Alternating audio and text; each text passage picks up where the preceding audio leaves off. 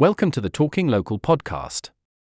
This is where we like to discuss local marketing and all of its uses across different business sectors.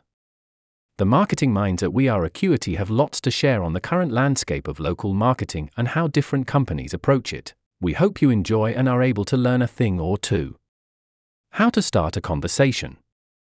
November is Men's Health Month and it's an opportunity to take action to raise awareness of men's health issues, such as prostate cancer, testicular cancer, and men's suicide.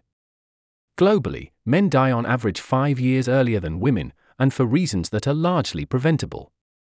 But it doesn't have to be that way, we can all take action to live healthier, happier, and longer lives with a few simple adjustments to our thinking and our behavior.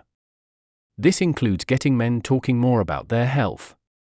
With most of us spending one third of our lives at work, there's a huge opportunity to start that conversation in the workplace.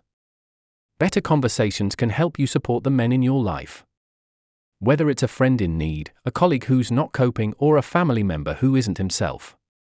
As a mental health first aider, I've learned helping and knowing what to say isn't always as intimidating as it might seem.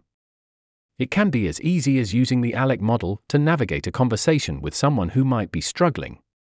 Start by asking how they are feeling. Let them know you're listening and give them your full attention.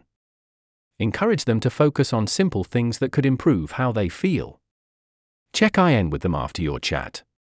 These workplace conversations are sorely needed too. Our friends at St. John Ambulance found that 8 in 10 workers feel that their mental health is worse or more varied as a result of the last year. 90% are concerned about a colleague's mental health, and 44% have considered leaving their job for their mental well being.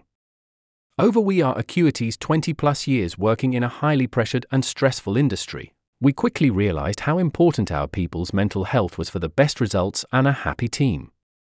We found that we needed to understand everyone is different. Thanks for listening.